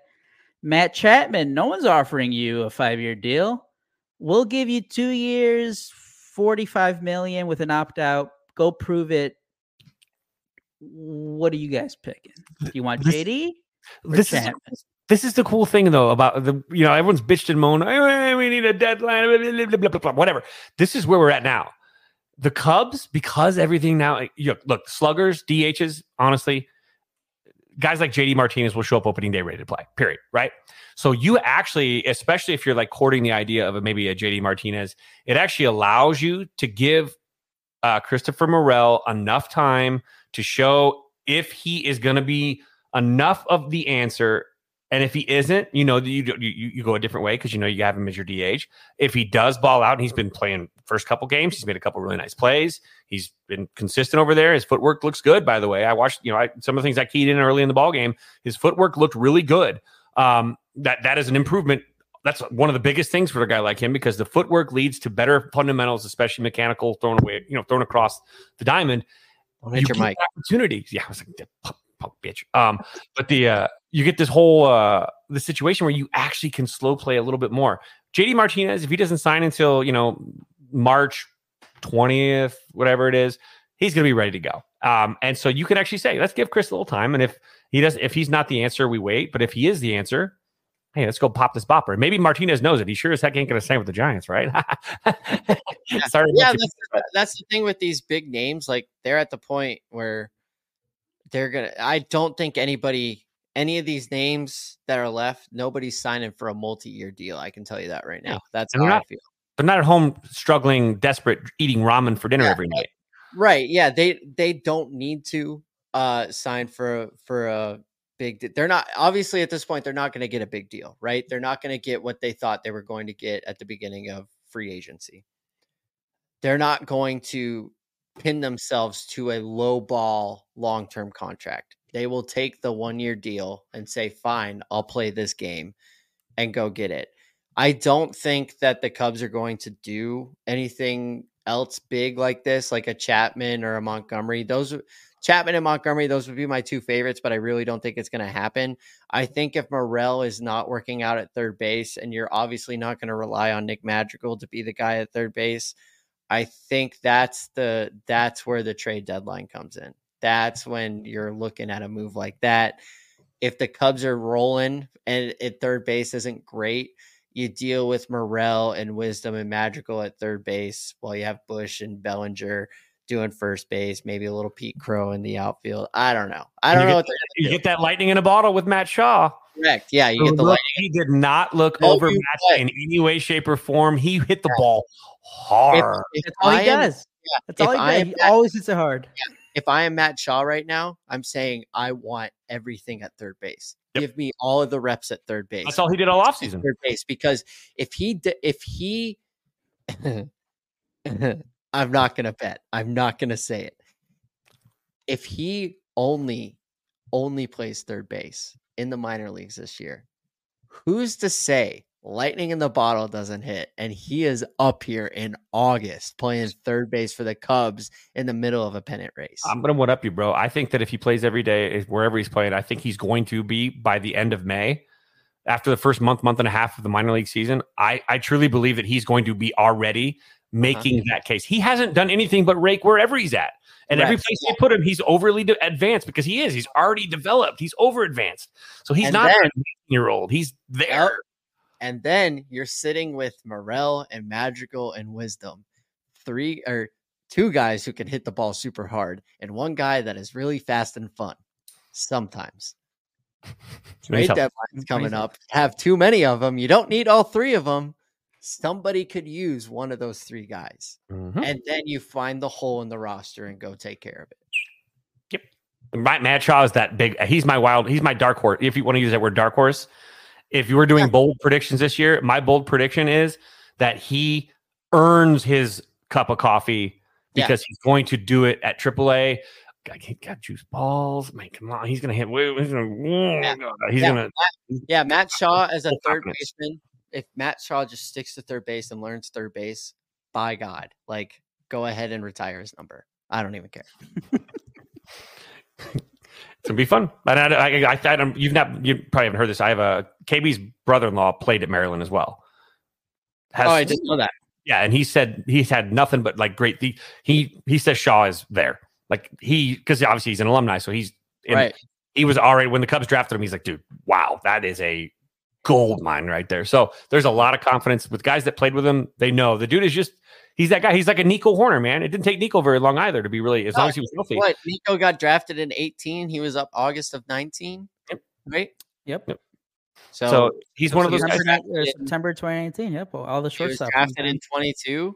August of 20 or uh, he was drafted in 23. August of 24. I'll bet you to say Shaw's more developed than him at that time. Uh, I think that Yeah. he's he's Oh, not yeah. as developed as KB was, but I think that he was beyond where where I think he him, I would put his development where he's at at this age where Schwarber was.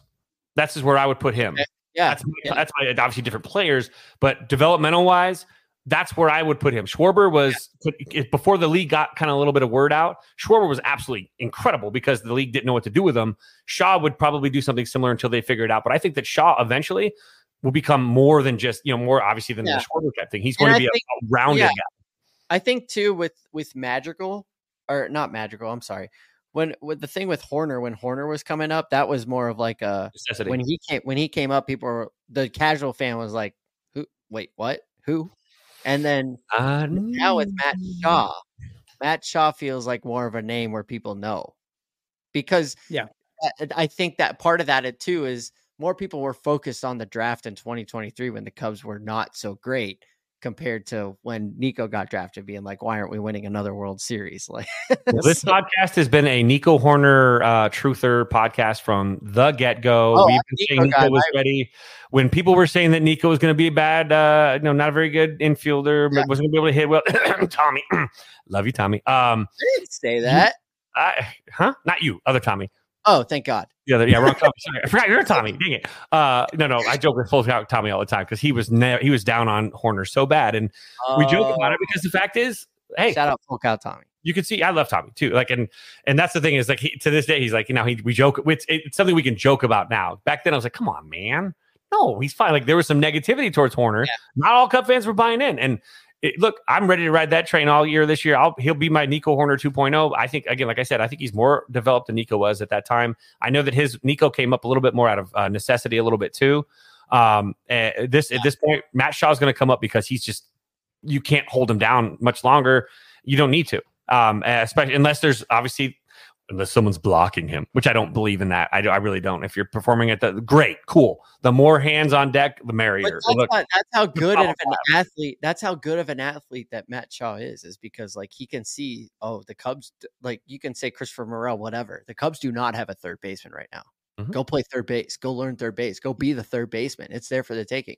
and, this and is the thing about Shaw, they've said he's a mature guy. Yeah. He reads. He reads the room well. He Yeah. knows the score right now. He's not a guy that's going to be like. He's not a balls to the wall like fly out of. You know, he's he's a he is a logical. That's what Yeah. makes him so mature. He's a mature person that sees this and knows what he can do and what he has to do to get there. He's not someone that Yeah. thinks he's owed something. He's going to go out there and rip it from your hands if he has to, and Right, that yeah. makes it more exciting down the line. So I was so I uh, I was born in Chicago, diehard Cubs fan, obviously, but I grew up in Atlanta, and th- I was around the time of Chipper Jones when Mhm. Chipper Jones was coming up, right? Larry. Chipper Jones, drafted as a shortstop, comes up into the league, plays a couple games as shortstop, moves to left field because he had to play somewhere, and then he found the home at third base. Matt Shaw, let's say he comes like he's he's obviously second base, shortstop, middle infield. He's learning third base. I'm not saying he's going to be a first ballot Hall of Famer who should have been voted in unanimously. That's a conversation for another day. But he could come up, be the third baseman if you Maybe want. second ballot. Second ballot. yeah. yeah. Yeah. I I just just said- like there's just so much excitement about this Cubs team. Like this is such a happy stream. This is a good Yes. stream. Look at Yep. our smiles. Look at us smiling, boys. I I'm say, not one of the right now. I'm not even wearing pants right now. That's the thing. I'm just down here. one of the great things about uh, about uh, this podcast where we also talk about the White Sox is that we got into the Nick or I remember at the beginning I got I got into the Nick Madrigal versus Nico Hoerner debate and I'm glad uh, Nico is uh, proving me way right. By the way, where's one. Mitch? I thought Mitch was coming to hang out tonight. I Oh don't- yeah, Mitch, big hater. Who, who Uh. He was like, "Hey, I'll be Unfortunately- on tonight." I haven't seen him once. Not one. Unfortunately, there was a big meth house bust that included a fire as well as somebody, uh, unfortunately, getting caught. Uh, uh, well, it's, it's Missouri, so if you're Cardinals fans, more than likely someone got their uh, yin yang caught in the um, uh, the power outlet trying to uh, make it fit. Yeah, I'll save the NASCAR talk for Wednesday night. Monday I was night. gonna say yeah for people still tuning in, and if you want White Sox talk, they'll be it Wednesday night. We're still gonna be streaming. You guys are gonna be streaming. Uh, 8 p.m. Central. Uh, Mitch and Zoe will be on as well. We're getting it out of the Uh, way for you guys. All the Sox fans, we're getting it out of the way for you now. Yeah, I, yeah. get two I- hours of it on Wednesday because what what are you going to talk about with that lineup giving up six runs in the first top half, bottom half of the inning against the Cubs in the You- first day of opening Kevin, day? you should break down Jesse Chavez. Uh, that was fun. And uh, Morel, Whiskers Morel, almost almost hit me with the with the home run to left. That was beautiful. I was looking for you guys. I was looking for you guys on the broadcast. I didn't see you. you I can- I- I screenshotted- right on the field. I screenshotted myself uh, on the on the um, Shaw double down the line, which Okay, Had it- Maybe I wasn't Ye- looking hard enough. the English on that pisser. Uh, you'll see me. I'm wearing I'm wearing my Nico Hoerner shirt, so blue shirt, white shorts, sitting on a jacket. So there's no blanket under me. So look for the person that doesn't have a blanket. It's just a jacket that I was sitting on. I'm gonna be honest. I didn't record it, so I'm not gonna go back to Friday's broadcast. You can check it out. MLB TV has all spring training games for free right now. You can Did go they auto, in the they auto where you knew you without your permission too? Or Yeah, but they're not. No, they do not have all spring training games because they did not have it today. And MLB the ones that they televised. Oh yeah, Tommy, I'm glad you brought that up. first. I have Sorry. no idea how. And honestly, I, I don't think this was as much a Cubs issue because the Cubs have been doing a pretty good job with Marquee. They get almost all the games, but it's 2024. Are spring training games the most important? No, but you have a dying fan base overall. Give the people who still care, and there's plenty. You Give them something. you created your own freaking network. When the Chicago, I don't care if it's spring training, I don't care if it's regular season, postseason, I don't care if it's fall ball, I don't care if it's fall league, I don't care if it's just guys out there getting their reps in. You have your own freaking network. I want a camera on any field that a Chicago Cub is doing something baseball related and putting it on your freaking network. I don't need Bare to s- minimum. Cubs are out here hiring like a fucking don't- like. Uh, I don't need to see the top 10 Cubs plays of all time. I know them. Okay. I know them. I want to see the baseball happening at that time. You gotta buy more beer bats. The Cubs they cut corners. They just hired, they hired a courtroom sketch artist, and they're just going to show the pictures of each game at the end. This is a picture By the of way, Morel hitting a uh, home run. By the way, shout out Roman and Kenzie. I was on the MVP game with my wife. Oh, American network. We were on season one you know, uh, Tommy. it Uh, finale. So you know, Justin and I went to high school together, right? Played high school baseball together. Hey. it doesn't surprise me because you know everybody. So Yeah, Justin and I, Justin and I played club ball together, even when we were uh, at, at after middle in middle school. So I've known Justin since I was 13 years old. Great dude. Kenzie's awesome. Oh, yeah. they're Congratulations, both By the way, I know you're probably listening at some point, They're Justin. 'cause both want- great. The baby's adorable. They uh Kenzie posted a video of of, of Rose swinging the baby. And so I, I replied to her. I was like, seven out of ten swing. If he just brings the angle down a little bit, that's a double in the gap every single time. yeah, they're great. Uh, yeah, so if you haven't Yeah, watched, awesome. that's great that you got to go on there. I couldn't take my fiance on there; we'd lose. It would just be me talking and her going, "Wait, I- is there Vanderpump questions? What I- about the? So I, I my dad and I were quizzing my wife like the night before. We were like trying to figure out like how she she did very well in the game. And you know, we lost in the we lost on a tiebreaker. That Oh, was how many Cubs hats do you have? And you had to send a picture in, right? I could only find like 20 something of mine. I know I have a bajillion, but I could only find 20 something of them.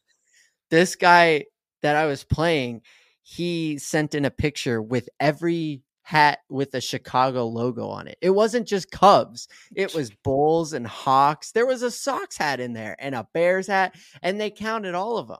So Mm. I should have won. Demand a recount. Go back. Yeah. I should have won, and I didn't. But I didn't pitch a fit because it was just a game. And I'm not bitter about it, and I don't lose sleep about it every single night. Lisa was right. Kevin, you gotta you gotta text uh, Roman. You gotta text your boy. I'm Send him a like. Justin, you need to Okay. look at these rules. Could have some rule changes. We'll call it the Tommy I rule. had him. I had him on the podcast that I did by myself uh, a couple years ago, and I and I told him I was like, "You guys cheated. I should have won." He was so happy. Challenging this. This is uh, under review.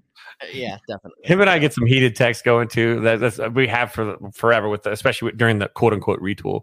And he's always like, you know, it, it, it Schwindel was the next coming of of God, and his, you know, everything is. Justin will he wouldn't say shit with a mouthful of manure about the Cubs. Like it is always. It doesn't matter. The optimism is there. Know, obviously, me as a high school coach and been coaching for as long as I have, the logic goes out, the, you know, stays around, and so the the motion. I've lost that. I used to be that way, but as Yeah. I've coached, I've obviously seen enough, and so him and him and I always go at it. But he's like, "Oh, you're back," and I'm like, "Dude, I wasn't ever out. I was just pissed off at everybody. Like I was pissed off at Ricketts and, and Jed for lying and Yeah. blah blah blah." I'm like, I didn't leave. I'm like, yeah, I, So, yeah, I'd say Justin, game. I was just mad. Like, Justin, love great you. I just don't like you right now. Justin, great Cubs fan. Great Yep. Cubs fan. Like I know, I know good Cubs fans when I see them. He's a good Cubs fan. Yes, he is. He is. He is a, an, an, an absolutely fantastic human being. Like, Yeah, period. great guy. Great guy. Great guy too. And he's got some new music coming out, so check it out. Yeah, I saw them here when he was. They played here back in the day at the uh, where were they at Venetian or no? Where the heck? Uh, Eyes closed so tight, baby. oh. Banger. you know, in high school, he uh, he was in a boys to man, boys to men cover band group. Yeah.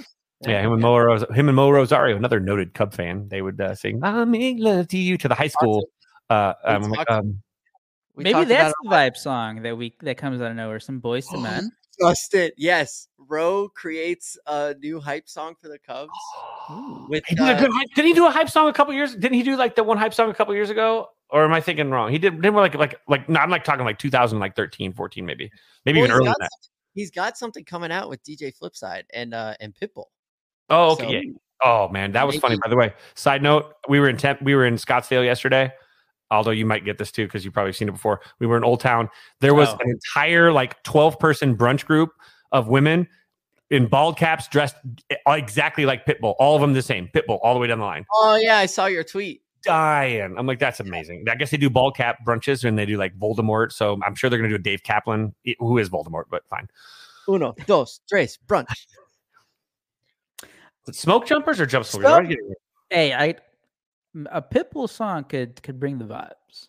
If Michael Busch comes out, Yeah, yeah, yeah, yeah. I, I, I'm telling you, I lose sleep over this. So keep on, keep, out, keep an eye out on my Twitter because I'm gonna be throwing out some ideas. If you're not following all three of us on Twitter Oh, by yeah. now, by the way, stop being mean. Follow us. Stop being mean. Follow us.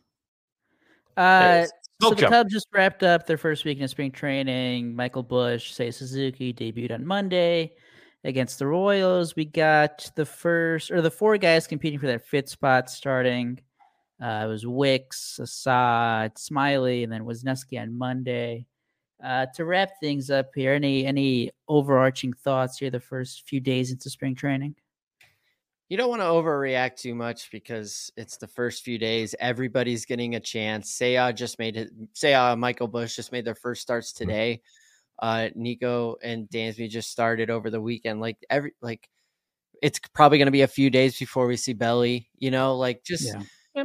just be patient. Learn the names. Learn these names. Uh, and just know that good things are coming for the Cubs. If you learn these names, get get a get yourself accumulated or whatever the word I'm looking for is with these names. And there's going to be guys that are in AAA. There's going to be guys that go even down to Double A. But there are guys that are going to matter in this cup, whether they are on the roster making a playoff push or in a trade package to go get exactly what we need. These are the guys that are going to get the job done for the Cubs. So be excited. Like this is a fun time to be a Cubs fan. Enjoy it. You know, we we went through a rough three years. Uh, we said goodbye to guys that brought us our first world championship ever, basically in our lives, right? And that was hard. And it was a tough three years, but you know, that's why we're the best fan base in the world is we're resilient and and we stick with our team and we were losing and losing and losing but we were still putting 40,000 in the seats strong and Friday afternoons are at Wrigley are just unmatched just keep keep fighting with this team because they're ready to pay back what what they've done to you in the last 3 years basically and, and and look, it start the rebuild started the day that they traded away Yu Darvish. That was it. That's the beginning of this rebuild. Whether it was like uh, December 2020. It's been three three years and like three months of roughly by the time we get to the you know whatever. This is this is a big thing, and you know don't overreact. You know, like you're saying, you know, I, I was actually really proud of Cub fans by the way on Friday because if you're paying attention, Jordan Wicks played absolute piss poor defense in that second inning. He created his own drama. He Yeah. he, he, didn't get he didn't break to first in time. So I could have had a double play ball to get out of the inning. Next thing you know, there's a nubber down the third baseline and he, he clanks it too. Guess what? It's spring training. This, that's, Yeah. you're going to clank it, clank it in game one. Like th- these guys are going to take some time. The reps are going to take hold. They're all getting these reps, and over time, these reps are going to obviously get them to where they're at. Uh, Yeah. younger guys, especially the older guys, don't stress the older guys and how much they're not used. They're veterans. Let them work. I think the thing is, I love this. By the way, minimize Dansby Swanson reps because the dude plays every freaking game in the regular season. And last year, Yeah. the Chicago Cubs schedule, the day games, and everything like that, he ran out of gas all the way down the line uh, towards the end stretch. And so now you're playing less, uh, giving him a little bit less work, allowing him to kind of just get his work in, ex- you know, shorten up his spring training, shorten up his his body, you know, fatigue, and then allow him to do what he does, which is he does get cold in April, and then he comes out and he just you know owns everybody in May, and just Yep. keep him around. So there's no reason to get like to to. This is great. This is where they're at right now, and to enjoy this, it's finally like there's you can actually be optimism and not actually just you know sticking your head up your ass and pretending like you know you're you're at the beach. Like this is real stuff here. This is this is a team that's actually now built to win. It's not a team that's no gaslighting. There's no you know they're not marketing. This isn't a this isn't one of those building a team just to finish second place so we can make as much money as possible. This is a team that on paper right now is the best team in the NL Central. This is a possible 90 plus win team. This is where we're at Hashtag you have to see it with the Right. C, but it looks like a dirty word at the end. it's a dirty Also- word man they should never have gone away from Shout the out. word. Shout out obvious shirts in the chat. Mhm. Shout out Thank Joe. Joe. Shout out Healy. Uh, you everybody can else who tuned in tonight. If you Joe, we, to Uh, trademarked, the we trademarked yeah. this tonight, Joe. By the way, we trademarked. What was it? Is it? What did I say? What is my barn thing? Uh, strong farm, stable barn. There you go. Ooh, That's that's, a good Cubs. shirt.